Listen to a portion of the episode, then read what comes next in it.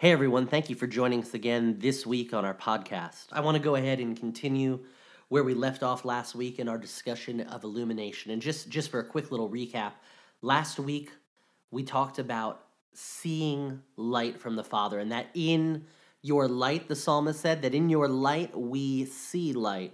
And that as we grow in our Christian walk, we see things begin to change. And we talked about how the early church initially thought that the gospel was only for the Jews. And yet, after a period of time, when light came, they saw that the Gentiles could come in and partake and be a part of it. But that was as far as they went. And then a, a little while later, after Paul was converted, we saw that even more life came and uh, more light came, and that Gentiles didn't have to convert to grace based Judaism. Rather, they could become a part of something that was completely separate entirely from the law. And this light is something that is progressive for us as the believers. I firmly believe that as we grow and as we continue to mature in our faith, that we should constantly be seeing new light. And I know that that as I've gone and I've grown in areas that I've gotten I've gotten more light and that as I've gotten more light it's caused me to to go and reevaluate why do I believe what I believe and eventually that's caused some of my beliefs to change because you know m- maybe my beliefs weren't necessarily incorrect but they were incomplete. You, you see in in my life I, I grew up as a pastor's son for 17 years and we we grew up and we had certain things that we believed and certain things that we were taught. And one of the things that was never uh, expressly said, but th- it was kind of the feeling that you got is you had to always be speaking the right words. There, there there's something in the scripture uh, called the power of confession, and we had this idea that you always had to be speaking the right words, and it was almost as if God was out to get you. If you weren't speaking the right words about a situation, then that would cause something negative to happen in your life. And as I began to grow and began to see the truth of this message, I saw that my confession that yes, it could cause ch- things to change on the earth, but the most important thing that my confession was doing, that my words were doing, was changing the way that I thought about a situation, that I thought about a circumstance to line up with what God had already said.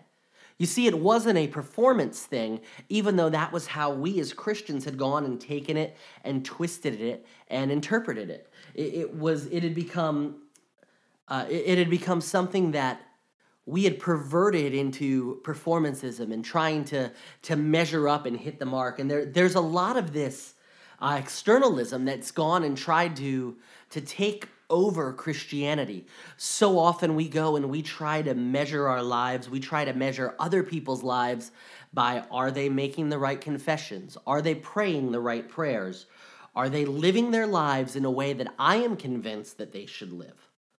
Notice how I said that. Are they living their lives in a way that I'm convinced they should live?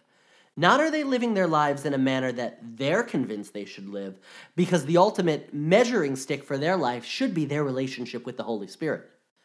I am not responsible for how anybody else chooses to live their lives. I'm not responsible for the performance, the behavior of anybody else. When it comes down to it, I can't even handle my own performance. That's why I have to trust fully in Jesus. Now, as we go and dive into this more and uh, let, us go ahead and look at john chapter 16 and this is this is right before jesus is ready to go to the cross. He, he's getting ready to leave and he says here in verse 12 i have many more things to say to you but you cannot bear them now. Notice that. Jesus stops them here. He says i got a whole lot more to say to you guys but you are not ready to hear them now. You can't take it. You do not have enough light in your lives at this moment to hear what else I have to say. Jesus is setting it up right here, showing us that our lives progress. Our lives progress. Verse 13, but when He, the Spirit of truth, comes, He will guide you into all the truth. For He will not speak of His own initiative, but whatever He hears, He will speak, and He will disclose to you what is to come. Notice that the Holy Spirit's job is to guide us into all the truth. If Jesus is saying this to his disciples here, that his job is to guide them, the, the people who were with Jesus almost day and night for three and a half years, if it's if it's the Holy Spirit's job to guide them into all the truth, that must mean they were not seeing all the truth. Do you see that? If his job was to guide them into all the truth, that must mean they're not seeing all the truth while Jesus is, is there on the earth. So the Holy Spirit's responsibility is to hear what the Father says and speak it to us. That's why it's so vital that as you pray and you are communicating with God and you're talking with God, whether it's in English or your own uh, private prayer language, whatever the case may be, it is vital that you do not make this a monologue. So often we run into trouble because we make prayer a monologue rather than a dialogue. It's all me talking. How many words can I get out? What can I say about the situation rather than talking and listening? You, you see, we are supposed to be listening to what the Holy Spirit has to say. And when we listen to what the Holy Spirit has to say, the Bible tells us that He will guide us into all truth. Notice that. He's going to guide you.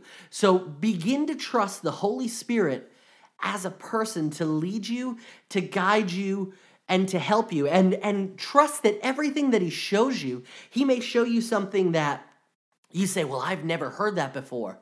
He's not going to bypass Jesus. He's not going to say anything out of line with what Jesus has already said.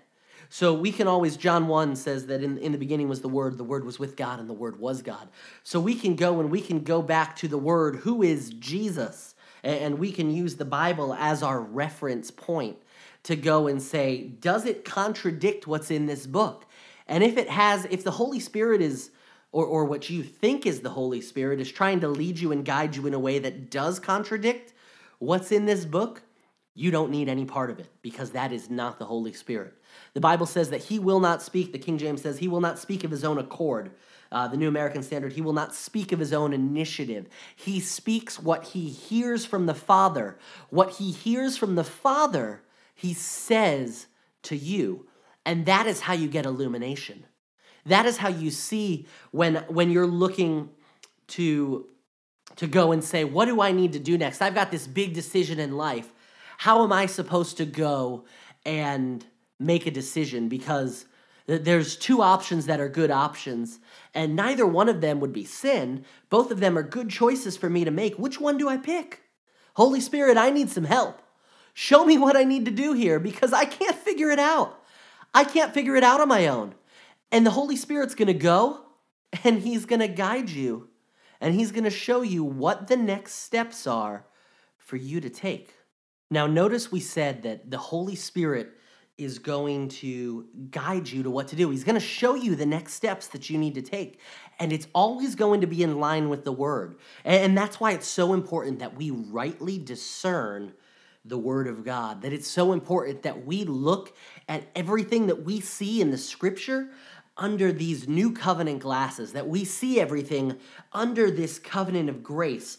Because if we don't look at this in the eyes of grace, what we what we think is light will turn to bondage. Now, now notice this. Paul says in, in Galatians 3, foolish Galatians, who has bewitched you, before whose eyes Jesus Christ was publicly portrayed as crucified? This is the only thing I want to find out from you. Did you receive the works of the Spirit by or receive the Spirit by the works of the law or by the hearing of faith? Are you so foolish? Verse 3 Having begun by the Spirit, are you now perfected in the flesh? Did you suffer so many things in vain, if indeed it was in vain? So then, does he who provides you with the Spirit and works miracles among you do it by the works of the law or by the hearing of faith? For even so, Abraham believed God, and it was reckoned to him as righteousness. And notice that the Bible says that even Abraham was justified not by following the law, but by his faith. And so many times we go and we try to, to not follow the pattern of Abraham. We go and we try to go back to the Mosaic law and, and pull out the justifications therein and say that in order for God to bless us, we must do this. You must do this in order for God to do that for you. But the Bible says even Abraham, our pattern, our father in the faith, believed God, and what? It was accounted to him for righteousness.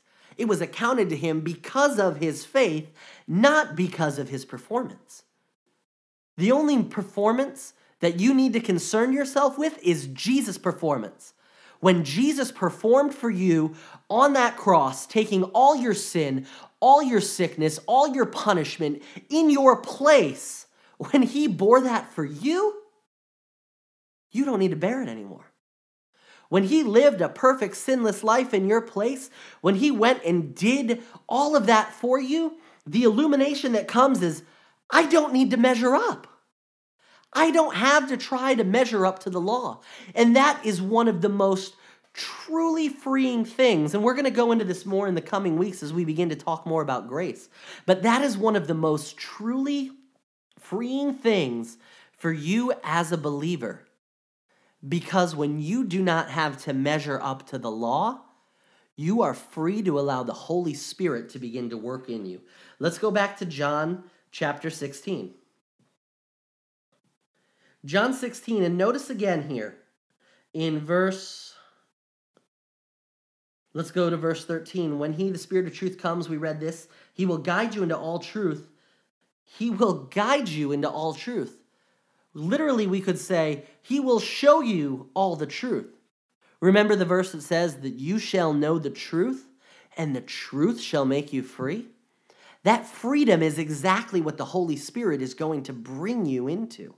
His job is to bring you into that freedom, to show you how to live your lives, not under the letter of the law, for the letter kills.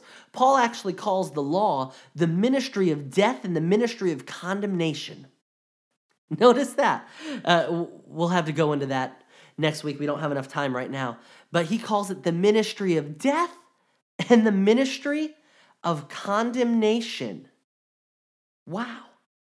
So, if the Holy Spirit's job isn't to lead us and guide us to the law, but to lead us and guide us in all truth, that means that as I follow the Holy Spirit, I don't have to worry about fulfilling the law. Now, now don't don't jump ahead of me here. Don't don't go ahead and say, well, just because you don't need to live up to the law, does that mean you can lie and cheat and steal and uh, cheat on your wife and you know, all, all these other things. No, of course not.